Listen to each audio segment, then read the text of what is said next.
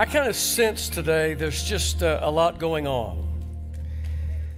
And uh, we find ourselves troubled, we find ourselves weary. You ever find yourself just waking up thinking, oh my God, what am I going to do today? You ever find yourself about halfway through the day and you're already wore out? It's like, what's draining my battery? There's, there's a short somewhere. I'm just losing the charge. I used to be able to have, I'm not just talking about physical stamina, I'm just talking about emotional and spiritual strength. Where uh, there was a time in your life you're just like, man, I just, I can coast through stuff, but now I find myself just battling, just battling. How many of you are just tired? Look, look around, just that honest confession. Today's message will be uh, maybe a little different. We're going to go to Luke chapter 10. It's one of the most familiar passages in Scripture. Of all the parables, it's, it's right up there, if not the most popular. But I think, again, once we look at it, we may realize I thought I knew what it was saying, but maybe it's saying more than I really have thought about. So I want to start off with this. I was asking if you're weary and tired. Along with that, we find ourselves detaching, don't we? You just, you just want to detach. You just want to go home and vegetate. You, whether you're, you got a laptop in front of you or a TV or just dead airspace, you just want to detach. Even in marriages at times, I mean, you've learned each other and it's like, I just need alone time. I just need me time. I just, I just need something. So just leave me alone. Well, along with that, we find that we lose our zest for life. We find ourselves really not. Uh, can we just get real honest about it? Lord, I don't, I don't even want to ask you to use me today because I don't want to do anything. and here we are again, a year into this pandemic. And all the things that have shifted and adjusted and changed and we're just like, you know, I, I just don't know how happy I am with about 70% of it. And what's tomorrow going to hold? And we just go on and on and on. So here's, here's where we have to get today. And we ask ourselves, as we're kind of talking to ourselves, but talking to God at the same time, what can I do? What can I do to make a difference? I mean, really, what difference can I make? And if you find yourself becoming so numb of everything life's throwing at you, you'll find yourself detached in every area. It'll show up in your marriage, it'll show up in your life, it'll show up in your business affairs. You'll find yourself not wanting to go out and do anything social any longer, whether it's social distanced or not. And you're just like, you know, I used to be able to just go out and get a fishing pole and enjoy fishing, but I haven't even had a desire to, to, to, to drown a worm lately.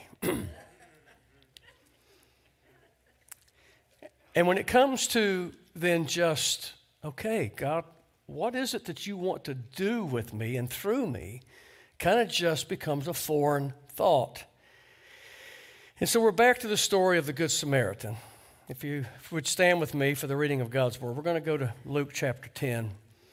And we're starting off here again with this, this story of a, of a really a lawyer, a young person studying the law. So you and I think of law today and we kind of categorize it in one or two areas, but this is this is a person that has studied the law of God. And so he's coming up and he's quizzing Jesus. Now again, just setting the stage, it's one of them stories where we kind of get a bias before we have the privilege to do that. The truth is, this young man should be asking of him because he's probably asked every other rabbi the same questions as you know what uh, you're doing more than these other guys so what's your opinion what's your take and you'll see that's exactly how jesus answered him so luke chapter 10 verse 25 and behold a lawyer stood up to put him to the test saying teacher what shall i do to inherit eternal life And he said to him, now written in red, What is written in the law, and how do you read it? I love that phrase. Does anybody remember Siskel and Ebert? For those of you who don't know those names of yesterday, it's, these guys were movie critics. And they could go to the same theater at the same time, watch the same movie, and one would give a thumbs up and one would give a thumbs down. You know, I've been preaching for a couple years, uh, for a minute, as they say. And you know, I'll have people leave after I've preached, and some will give me a thumbs up, and some will give me a thumbs down. Same sermon, same time, same bat station, bat channel. It's us. It's not the sermon as much as it's us and where we are at that time. Boy, that is good preaching, Pastor. You really got some insight going on. I've been doing this a while. He said, How do you read it? And he answered, You shall love the Lord your God with all your heart, with all your soul, with all your strength, with all your mind, and your neighbor as yourself. That's the Shema. And he said to him, You've answered correctly. Do this, and you will live. But, but, yeah, exactly. But he, desiring to justify himself, see, it is about us, said to Jesus, And who is my neighbor? That is one loaded question.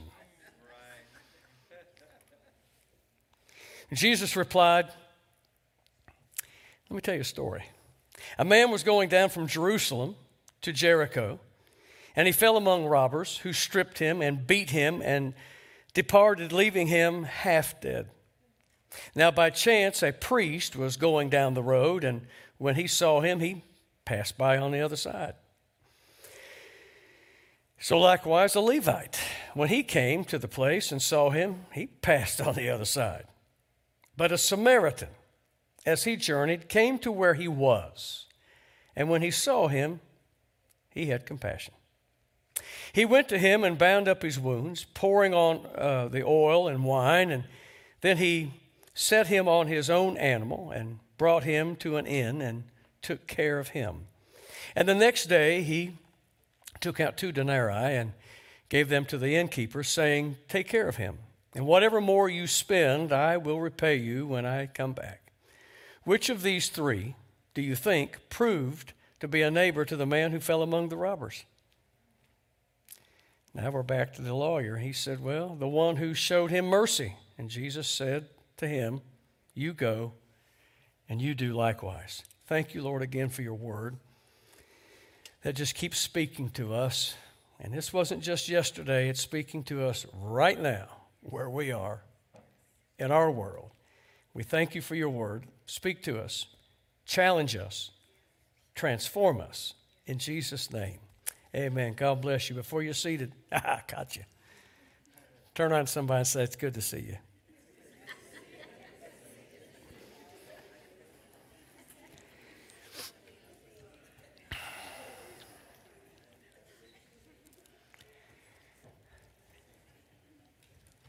Now I'll give you a quiz. Who's your neighbor? You just said hello to them. Do you know their name?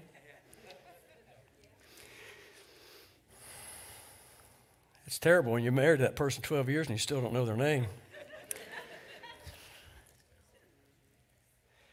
hey, you. So we find here this story, this incredible story that uh, just speaks volumes. And it's, again, one of them parables that, that honestly, it's just like a sponge, and you just twist it and you get all this fluid, juice, water, whatever out of the sponge, and you wring it again, you get more out, and you ring it again, you get more out. This is, this is one of them stories. And we find this, this story almost like it's a storyline to a book or to a movie, and we find it's among the cast of characters, we, we find this reckless traveler, and we find a priest, and we find a, a Levite, and we find an individual from this place that uh, nobody wanted to go through, a place called Samaria. And there are reasons for their prejudice on that.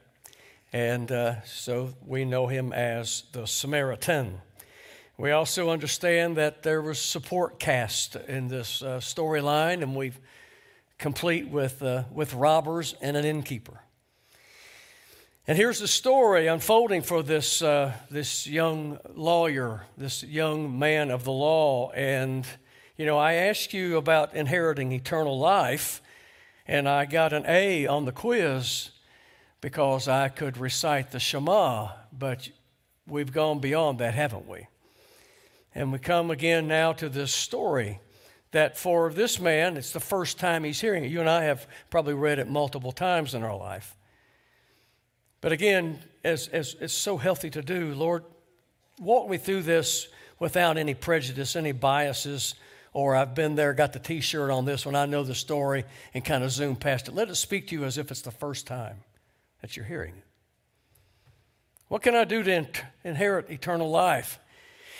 This story uh, also is about the topography of it because we find that Jerusalem is 2,300 feet above sea level, and yet the Dead Sea is 1,300 feet below sea level.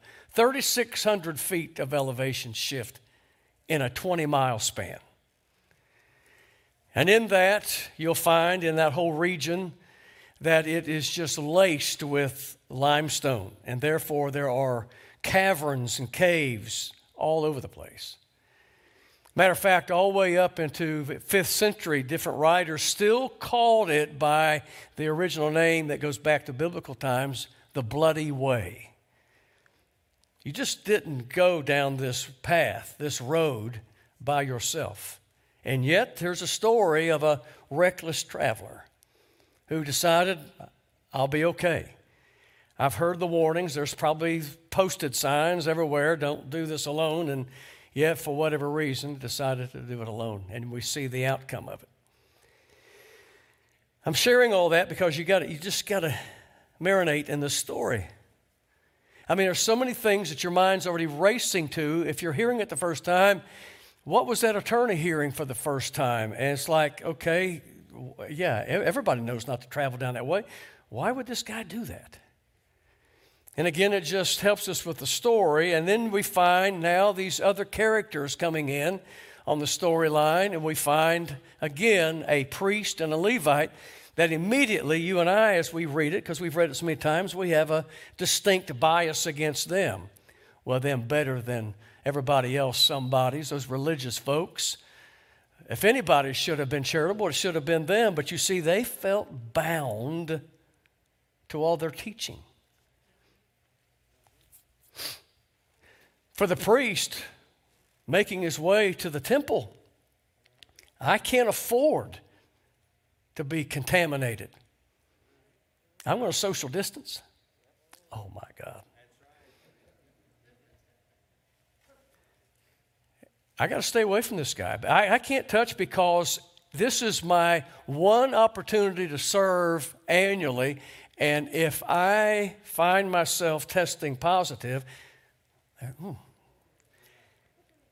then I can't, I'm going to miss my turn.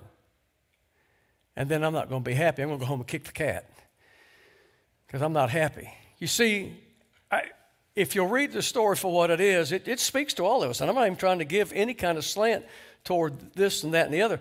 I'm trying to show you life is happening in the story. Life happens for us every day. And we all go into it with preconceived ideas and traditions. And we say, God, I'm sick and tired of what I'm going through. I want you to do a new thing. And He sends a new thing our way, and we don't even see it. because we're so conditioned. And then somebody else comes in and tells us that we got to change. We ain't happy with that messenger at all. We'd rather just shoot them. In other words, life happens. If this was a made for TV story, they couldn't accept the storyline. They would have to at least get it ready for the cinema to get to the theaters so we could put an R rating on it. Because in the story, I'm convinced there was language in the story as somebody is being robbed and what maybe the thieves were saying in threatening ways and maybe biased slurs, as well as maybe the person being attacked themselves, maybe they didn't have some very nice things to say to the people robbing them. Anybody still with me? You see, we read these Bible stories, it's like, oh, they're so cute. So nice. Just to set that one right there. No doubt it was at least rated R because there would have been nudity in this story. The man had been stripped of his clothes and left half dead. So we find a lot of things going on with this rated R story the nudity, the language, and without a doubt, violence. Again, this pathway, the bloody way, had been known. It was renowned for it. How many people had died? How many people had been injured uh, and maimed for life? This is, a, this is a terrible, terrible place. And it speaks to us again of where we are. How many knows life can get messy? Life can get messy in a, in a heartbeat. You think everything's going great, going the way I expected it, and all of a sudden it just changes, shifts overnight. One statement, one person gets into your life. For this story here, once this young attorney asked about eternal life, and I must be doing pretty good because I can recite, I can recite the Shema here. I'm doing pretty good. And then we come in and he asks now the centerpiece question Who is my neighbor? Again, it was not an innocent question, was it? At all. It already was laced with his bias. You're telling about this story, but who, who's my neighbor? In other words, I shouldn't have to deal with these kind of people because they're really not my choice of neighbor. So, who is my neighbor? In other words, do I get to pick and choose who my neighbor is? Do I get to choose who I can like and who I can love and who I can dislike? It's quiet in this house. You see, in this story, originally told, they already knew what it was to have mixed races. That's what Samaria was all about. The prejudice was there. I, I've already got, I've got a reason not to like these people because they're not pure. But you can also hear in the story the prejudice against those who were religious. Anybody ever kind of had somebody not like you because they found out you were churched? Or you thought you were doing your job right and you thought, I hear an opportunity to witness to this person. Oh, by the way, you know, the Bible says, and immediately, oh, you're one of those. You ever had that? You holy roller, better than thou, Bible thumper. Who do you think you are? You don't know my life. You don't know what I'm going through. What gives you the right to say that? Don't you be condescending to me. Anybody ever have this thing said to you? And what happens to us? We either want to hit him in the nose. Of course, that probably wouldn't be the best witnessing tool in the world. or we do the opposite we withdraw. Fine, go to hell.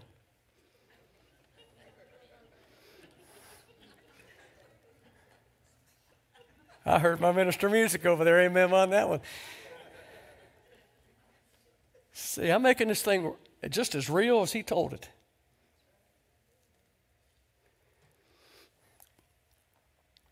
There's a challenge here. Who is my neighbor? Just who is it? God, you, you don't really expect me to be neighborly to this person, do you? I mean, I've got reasons why I shouldn't be friendly to this person. We find and hear the, today, of course, we deal with social injustices, and we hear that. We, we have individuals that are known as activists today, racial profiling, all these things that we're hearing. There's nothing new under the sun. They were dealing with them, we're still dealing with it now. So we come back to us again. We ask ourselves, you know, where do I fit in this? What can I do? What can I do to make a difference? What, should, should I just withdraw completely? We struggle with all these things. And then we find in the story the judgments that are going on. They're there. If you'll just look at it a little closer, you'll see it. Because again, the, one of the lead roles in this is this reckless traveler. How many of us have ever been opinionated?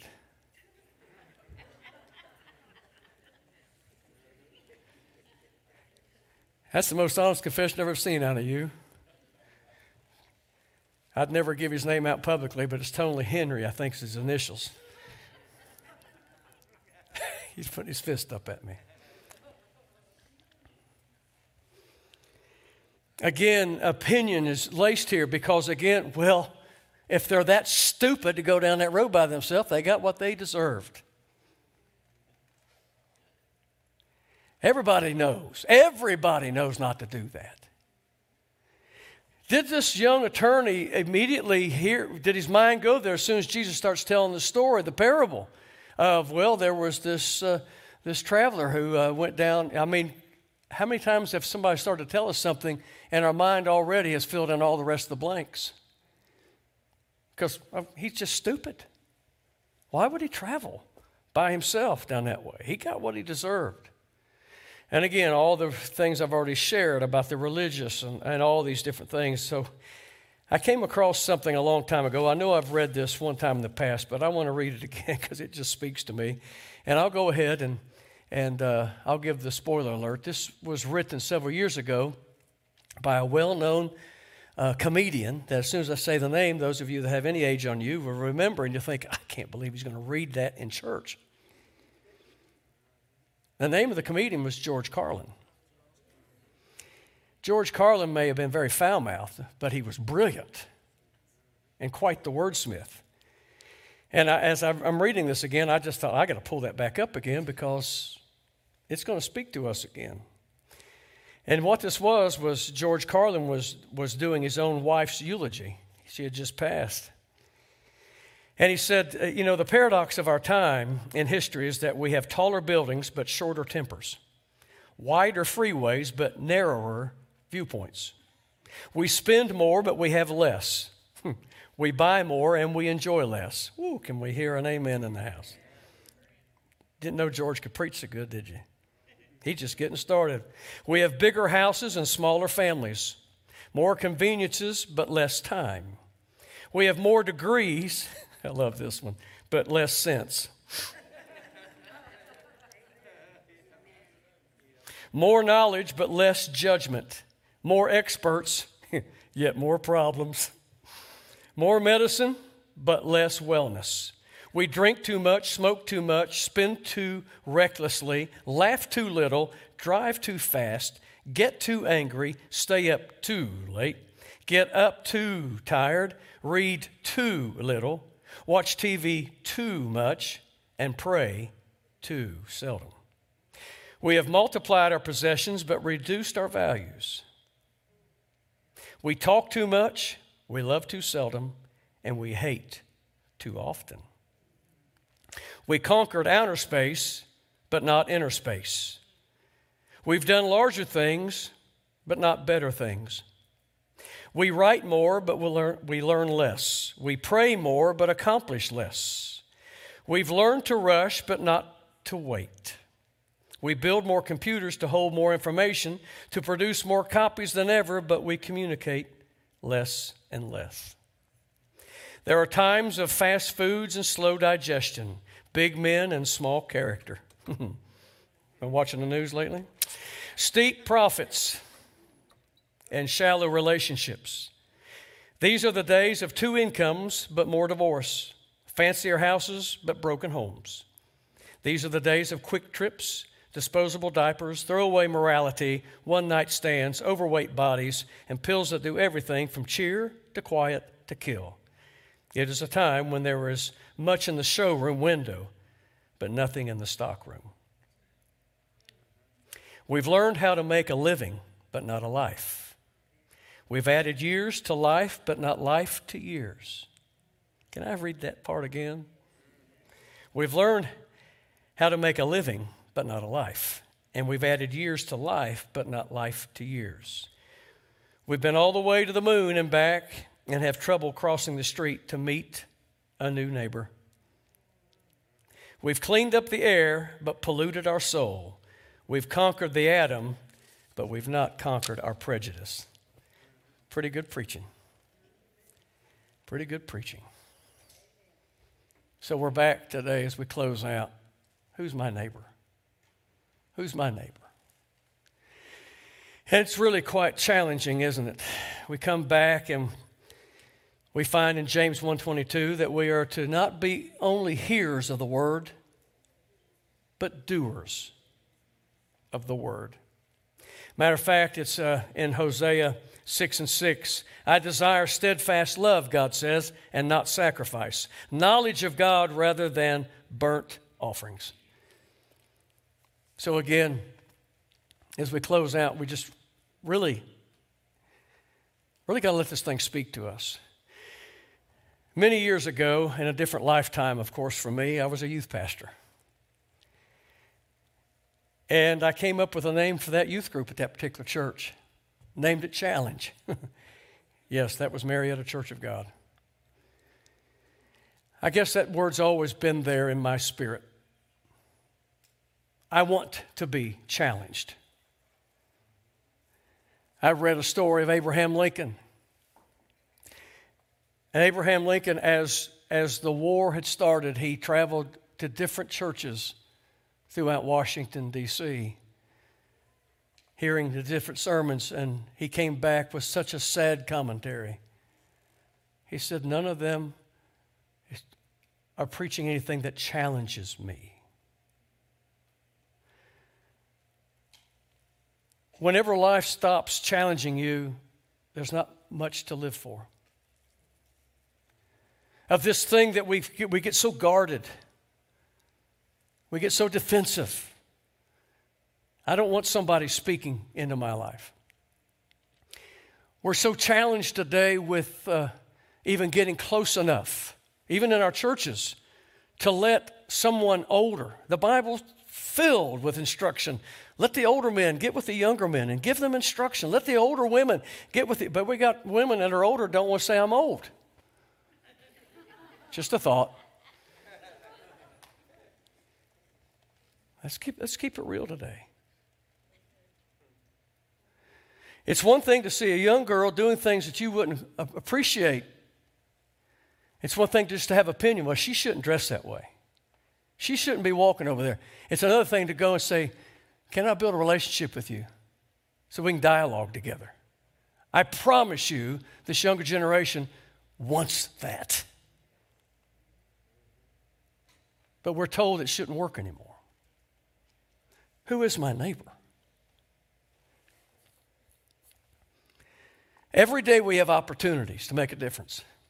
Every day we have opportunity to be challenged.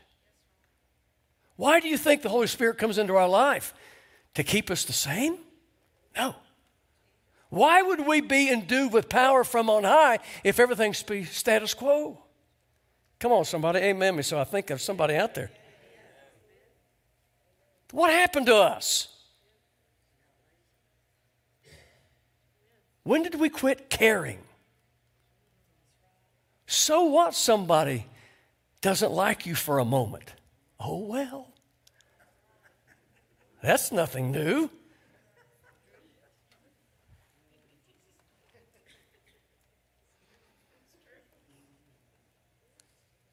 You know, kind of like me, I just stand in line, take a number. How long's it been since you got involved in somebody's life and they come back later and say, I owe you an apology? I didn't like you when I first met you because you were direct, you were honest, you, you didn't tell me what I wanted to hear, but you mean so much to me now. How long's it been? Since you've earned that place, that you've proved that you're worth the air you breathe. I know this is tough today, but we're living in a time when somebody needs to make a difference and be a neighbor because that's really what the question is. It isn't who's my neighbor, the question is, am I being neighborly? That's the message. You see, when it comes to Good Samaritan, we get that even mixed up. We'll say uh, somebody's charitable, somebody, well, you're just a Good Samaritan. That is not what the story is about. Matter of fact, today, many of you already know this, there are laws on the book called Good Samaritan laws.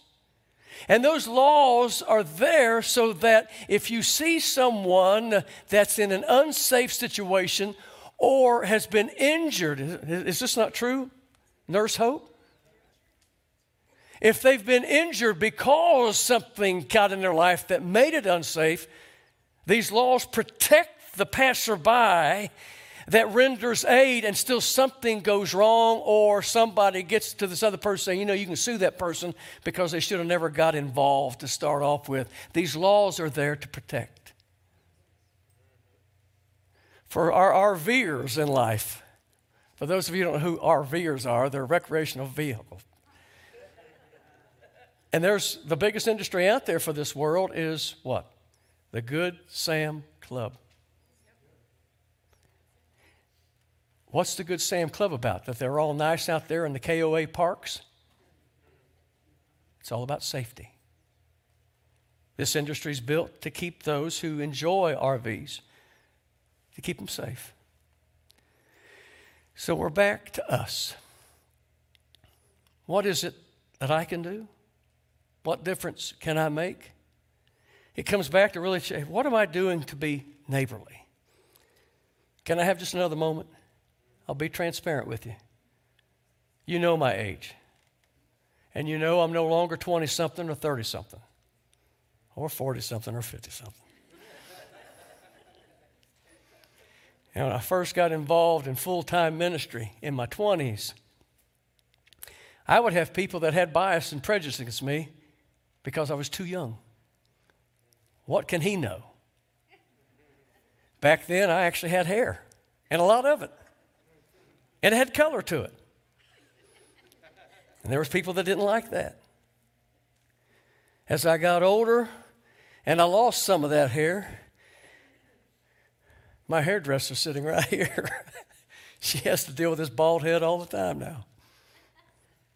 There are people that don't like me because I'm bald. In other words, all the way through, there are plenty of reasons why we shouldn't get involved. There's always somebody giving you information that, oh, that's right, yeah, I'm too young, I'm too old, I'm a man, I'm a woman, I, I'm, I'm not educated enough. We just go right through the list. And yet the whole message is, am I being neighborly? What can I do to make a difference? How long has it been since I've engaged, got involved, just like the Samaritan? To get involved, not knowing what the outcome is going to be, but I'm going to give. You see, what we don't find is here is that he had previous information, this Samaritan, about this reckless traveler, that will I ever get recompense for what I've done? Do you think that there's somebody that'll give me back what I'm putting into this guy? And again, the whole story is there of this innkeeper. Sure, he had enough money for a day or two, but if it had gone longer, this man already knew him and trusted him that he would say, And if there's more, you know me, I'll take care of the bill when I get back. There was a reputation. This is good stuff, folks. This is good stuff. This guy had been living this a long time. He had learned how to be neighborly. It didn't matter. Next week, it may, it may be a Jew instead of, uh, uh, I mean, it may be a non Jew that I come across. The whole thing is, I need to get involved. This person's hurting. But it's not just when somebody is half dead physically. What about those we come in contact every day that's half dead in their spirit?